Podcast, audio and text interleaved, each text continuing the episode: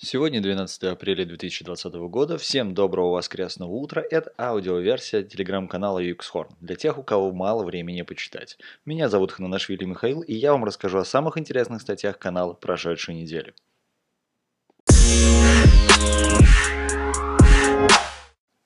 Поговорим мы о трех статьях этой недели, которые вышли на английском языке и кажется, что именно на них стоит обратить внимание.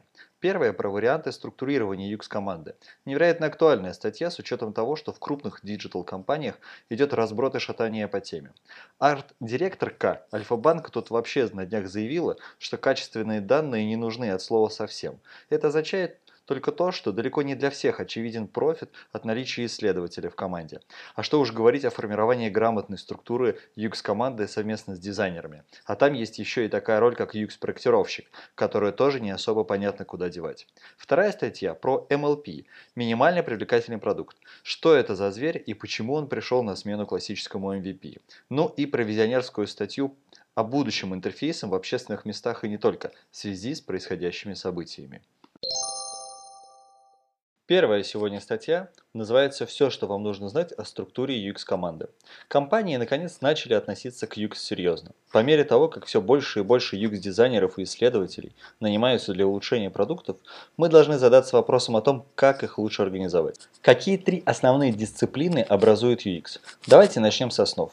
Если вы погружены в мир UX, наверное, встречали людей из совершенно разных областей. Так как ребята работают в студии, клиенты часто спрашивают, что по их мнению лучше всего делать, когда есть необходимость поднять UX на новый уровень в своей команде. Чаще всего, когда кто-то говорит о UX-команде, он, вероятно, подразумевает объединение трех дисциплин. Дизайн пользовательского опыта, UI-дизайн и исследование пользователя. Дизайн пользовательского опыта или UX-дизайнер.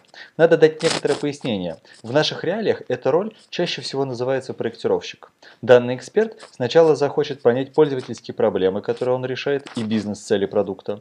Он также смотрит на то, что пользователь делает до, во время и после того, как начинает взаимодействовать с интерфейсом, и почему. Проектировщики создают вайрфреймы и полагаются на пользовательские исследования, учитывая их при планировании спринта. Типичные инструменты проектировщика – пользовательские персонажи, карта пользовательских путей, он имеет дело с функциональностью, удобством использования, навигацией, информационной архитектурой и структурой представления информации. Вторая роль – дизайн пользовательского интерфейса, UI. UI это про, это про то, как выглядит продукт. Итогом его работы это конечная конечный пользовательский интерфейс, который далее нуждается только в верстке. Эти ребята разбираются в основных тенденциях мира дизайна, но и не забывают про технологическую осуществимость. Дизайн пользовательского интерфейса – это все о визуальных элементах и эстетике интерфейсов. Они выбирают шаблоны, значки, формы, анимацию, переходы, звуки, все на основе их профессионального опыта, отраслевых тенденций, но с учетом потребностей пользователей и клиентов. UX Research. UX охватывает целостную среду, в которой существует не только продукт, но и пользователь. Исследование пользовательского опыта является ключом к пользователю и к разработке продукта. Исследователь определяет, какой метод исследования получит желаемое доказательство для гипотезы или ответа на вопрос, а затем выполнит его с помощью юзабилити тестирования, пользовательских опросов и тому подобное. Исследователи должны собирать данные о потребностях рынка и пользователей и их поведении с помощью большого спектра инструментов исследований. Уровень вовлеченности различных дисциплин может варьироваться в зависимости от продукта, компании или отрасли, а также структуры UX-дизайн команды. Иногда необходимо также включать некоторые другие роли и дисциплины, такие как UX-копирайтер, рекрутер респондентов и так далее.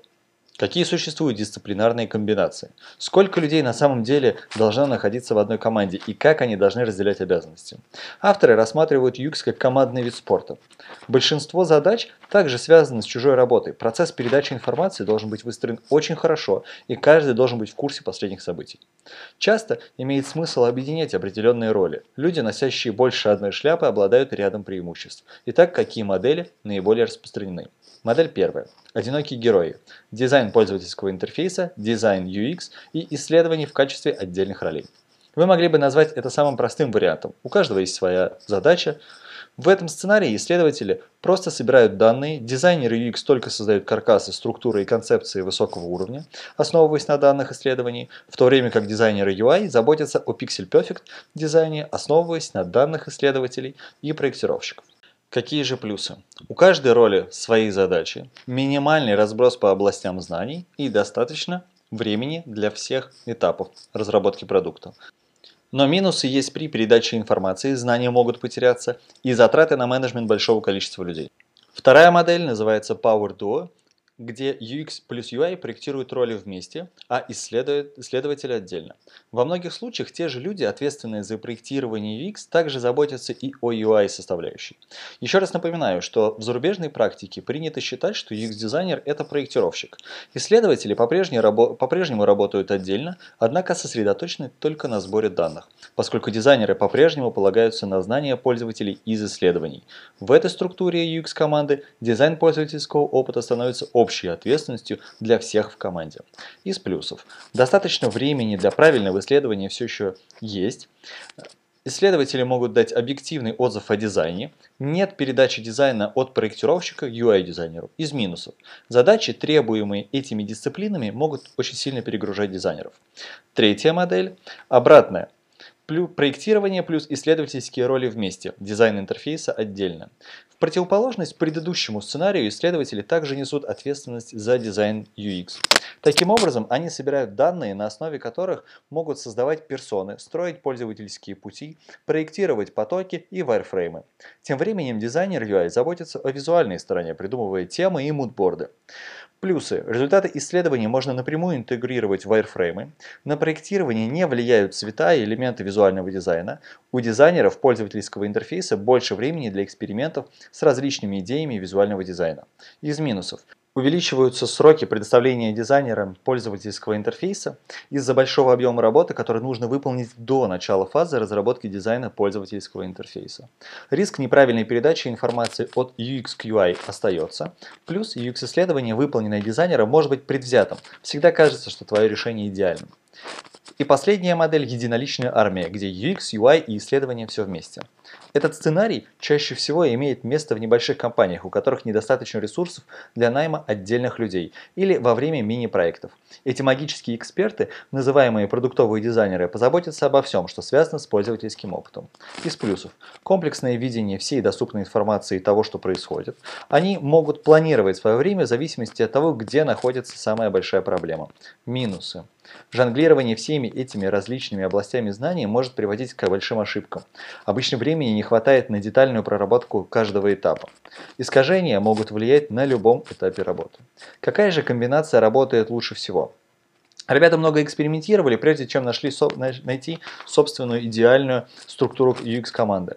Они остановились на втором варианте. Дизайнеры также заботятся о проектировании и о UI, в то время как исследователи сосредоточены только на сборе данных. Почему? Во-первых, устраняется проблема передачи информации между отдельными UX и UI ответственными, оставляя достаточно времени для исследования. После встреч со множеством разных команд выяснилась самая большая проблема. Они не давали достаточно времени для проведения надлежащих исследований. И э, вторая проблема, когда UX и пользовательский интерфейс объединяются, обычно время проектирования сокращается, что является большой ошибкой, и не, необходимо закладывать время на оба этапа, несмотря на объединение функций. Другие типы структуры команды UX также могут достигать удивительных результатов.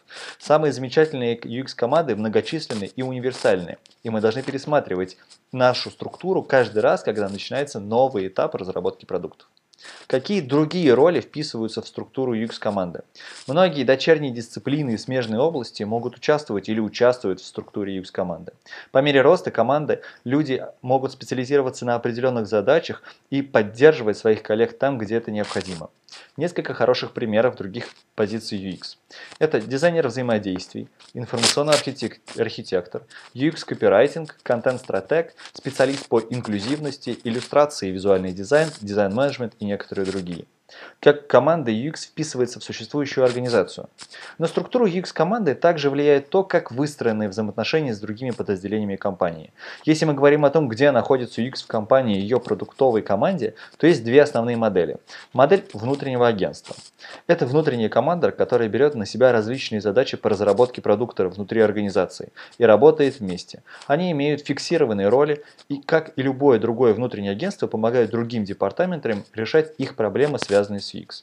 Один дизайнер или исследователь, вероятно, будет управлять задачами, связанными с более чем одним продуктом одновременно. В модели внутреннего агентства UX-лид будет фактически контролировать команду дизайнеров или исследователей, а также менеджерить поток заказов и взаимодействовать с заказчиками. Плюсы. У таких команд очень большой опыт. Объективные сроки они должны соблюдать контракт или SLA, несмотря ни на что.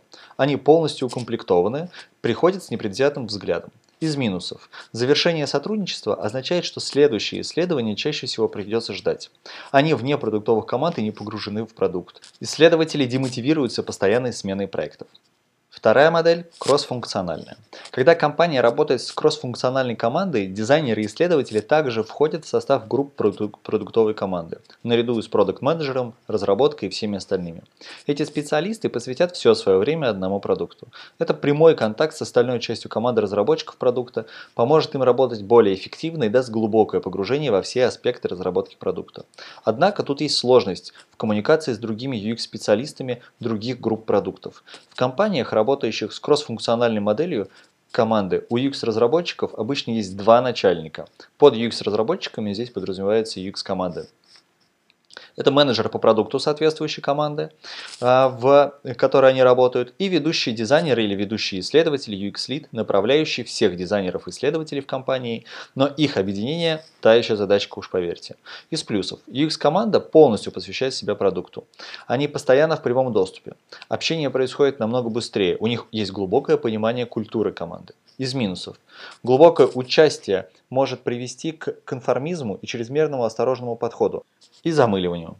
Их нужно обеспечивать постоянным потоком работы. Создание штатных единиц и вот это все, в общем, бюрократия существенно ограничивает успех UX. Но на самом деле есть еще один вариант работы, который удалось протестировать в МТС, и результат от эксперимента более чем удовлетворителен. Создается внутренняя студия, но каждый исследователь погружен на 50% в один проект, который является критичным для компании. Остальное время тратит на приходящие проекты, что нивелирует замыленность, о которой говорилось ранее, с одной стороны, а с другой не дает возможности устать от потока. Там есть еще плюсы и минусы в каждом подходе, но это уже как-нибудь потом. Могут ли внутренние и внешние команды сотрудничать? Конечно, только потому что они работают по разным схемам, не повод для разногласий. Общая цель-то едина. Что говорить о том, какие крутые вещи могут возникнуть в результате их сотрудничества. Аминь. Далее в статье идет рассказ о том, как управлять UX-командами. Если интересно, welcome в статью. А вот про самоорганизующиеся команды будет в завтрашней подборке. Вторая статья сегодняшнего подкаста называется MLP или минимально привлекательный продукт. Вообще, эту тему хотелось поднять очень давно. До сих пор бытует мнение, что нужно собрать продукты с грязи и палок и посмотреть, как рынок отреагирует. Полная хрень. Давайте смотреть. Цитата. Мы верим в добавление стоимости бизнеса прекрасной доставкой. Конец цитаты. Поэтому в проектах авторы статьи предпочитают создавать минимально привлекательный продукт MLP вместо минимально жизнеспособного продукта MVP. Это началось с исследования пользователей, на котором авторы попросили их вместе с модератором нарисовать необходимый интерфейс – кодизайн. Что для них было важно, это серьезное значение приобретало понимание истинных потребностей клиента и сбор обратной связи как можно раньше.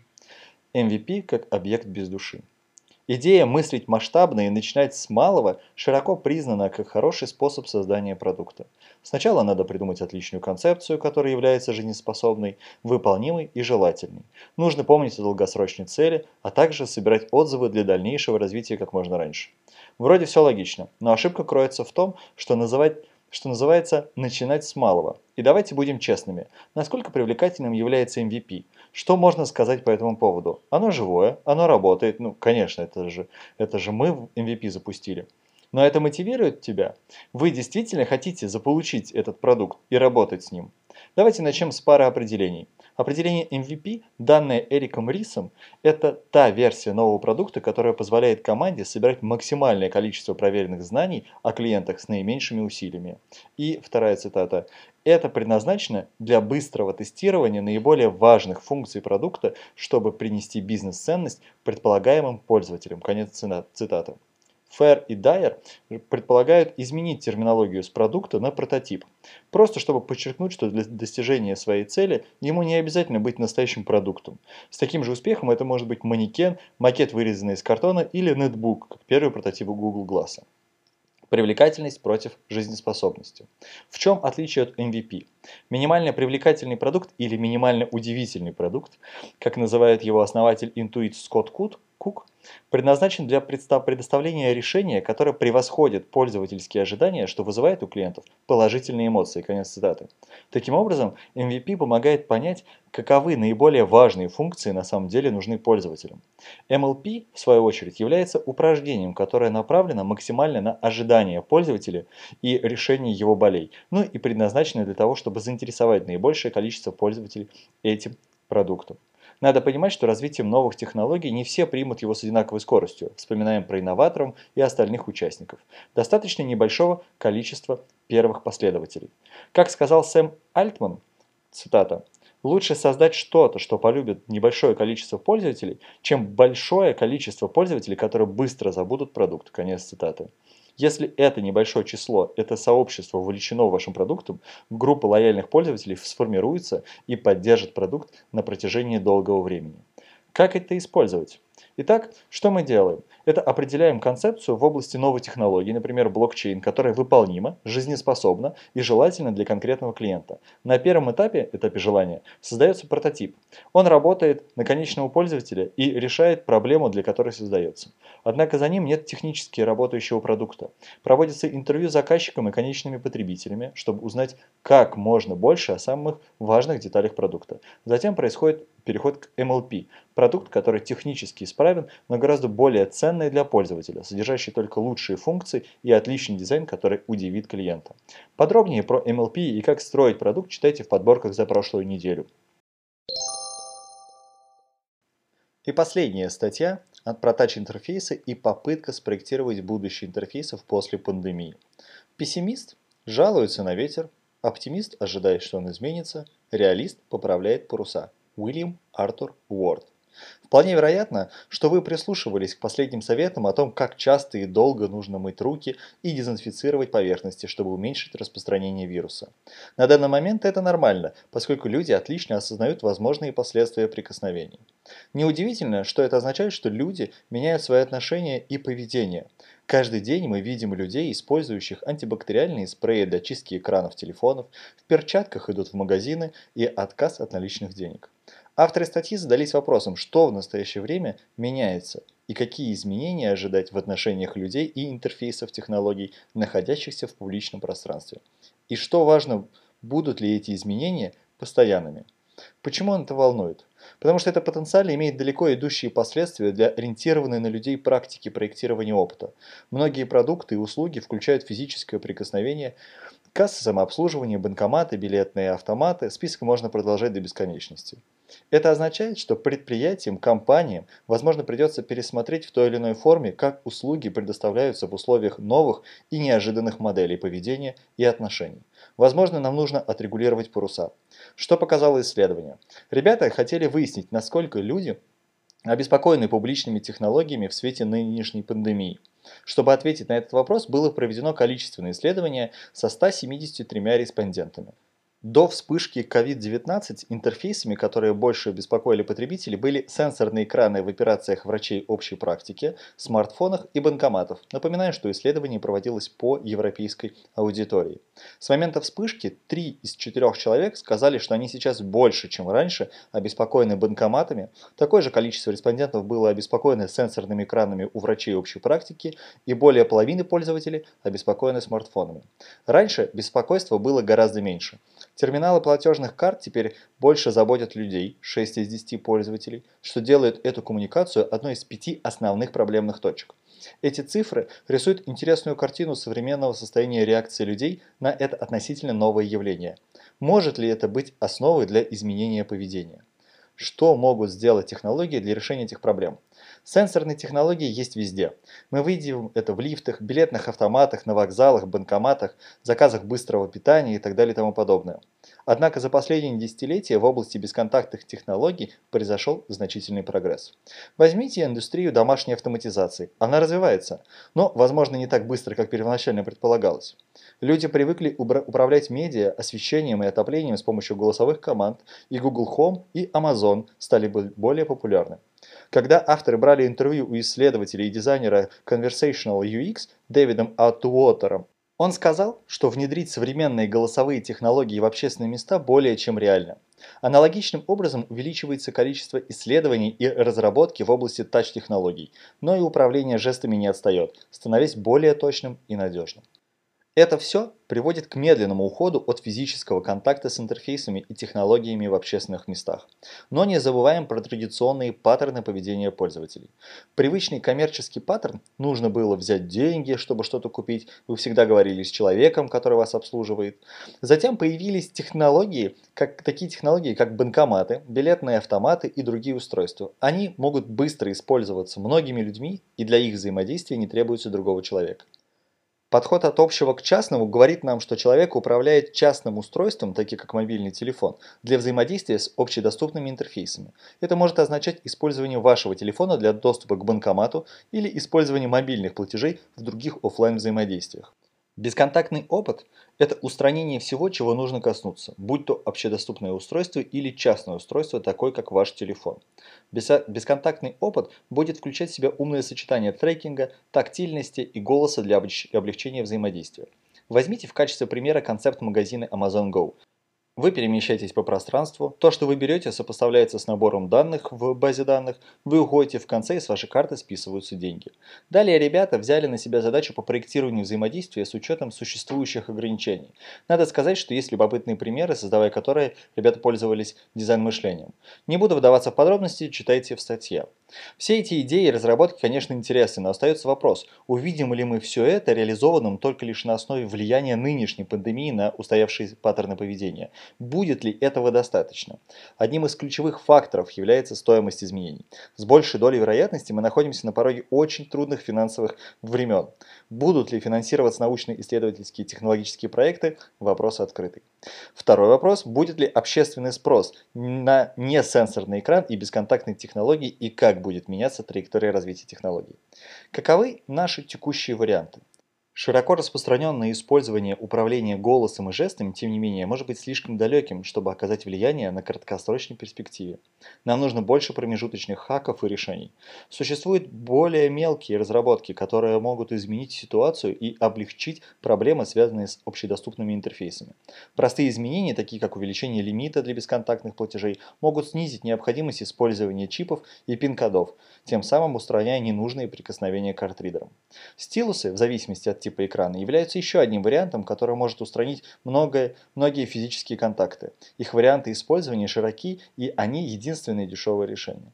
Другие варианты включают в себя простые шаги, такие как предоставление основных предметов гигиены рядом с банкоматами или билетными автоматами, что означает, что люди могут чистить руки до и после прикосновения к интерфейсу. Немного про смартфоны. Многие из нас широко используют смартфоны в повседневной жизни. В некотором смысле эти устройства уже уменьшают количество общедоступных интерфейсов. Телефонная будка ушла в прошлое. С помощью мобильных платежей мы можем использовать наши телефоны в магазинах и общественном транспорте. Возможно, дальнейшее развитие может расширить диапазон использования наших телефонов, перейти на банкоматы с телефонным управлением, включая опции сканирования и работы. Это делает жестовые сигналы в сочетании с электронными сигналами многообещающей возможностью для изучения. Более того, на это есть и потребительский спрос. В озвученном ранее количественном исследовании 7 из 10 человек сказали, что они предпочли бы использовать свои телефоны в качестве интерфейса для связи со всеми государственными и коммерческими службами, вместо использования сенсорных экранов. Естественно, могут возникнуть проблемы, связанные с безопасностью централизованных и общих данных. Если это станет новой нормой, задача будет заключаться в том, чтобы спроектировать интерфейсы с учетом обеспечения доверия и безопасности как самой критичной ценности для пользователя. Как ни странно, но каждое взаимодействие должно дать пользователю ощущение безопасности, независимо от того, насколько оно мало, особенно на первых этапах взаимодействия. Что нас ждет в будущем? Нет возможности с точностью предсказать будущее, но авторы немного об этом подумали. Нельзя точно сказать, изменится ли отношение людей к технологиям в общественных местах навсегда, но первые признаки того есть. Если обратить пристальное внимание на эту быстро меняющуюся область, то и определить конкурентов станет возможным. Мы еще не на пороге совершенно бесконтактного будущего. Наблюдается избегание прикосновений или стремление к их уменьшению, там где это возможно. Продукты и услуги должны будут измениться, чтобы приспособиться к новой реальности, независимо от точности озвученных предсказаний. Ну что ж, добро пожаловать в новую реальность. Всем прекрасного выходного дня, делитесь с друзьями и оставляйте обязательно фидбэк. Надеюсь, встретимся через неделю. Пока.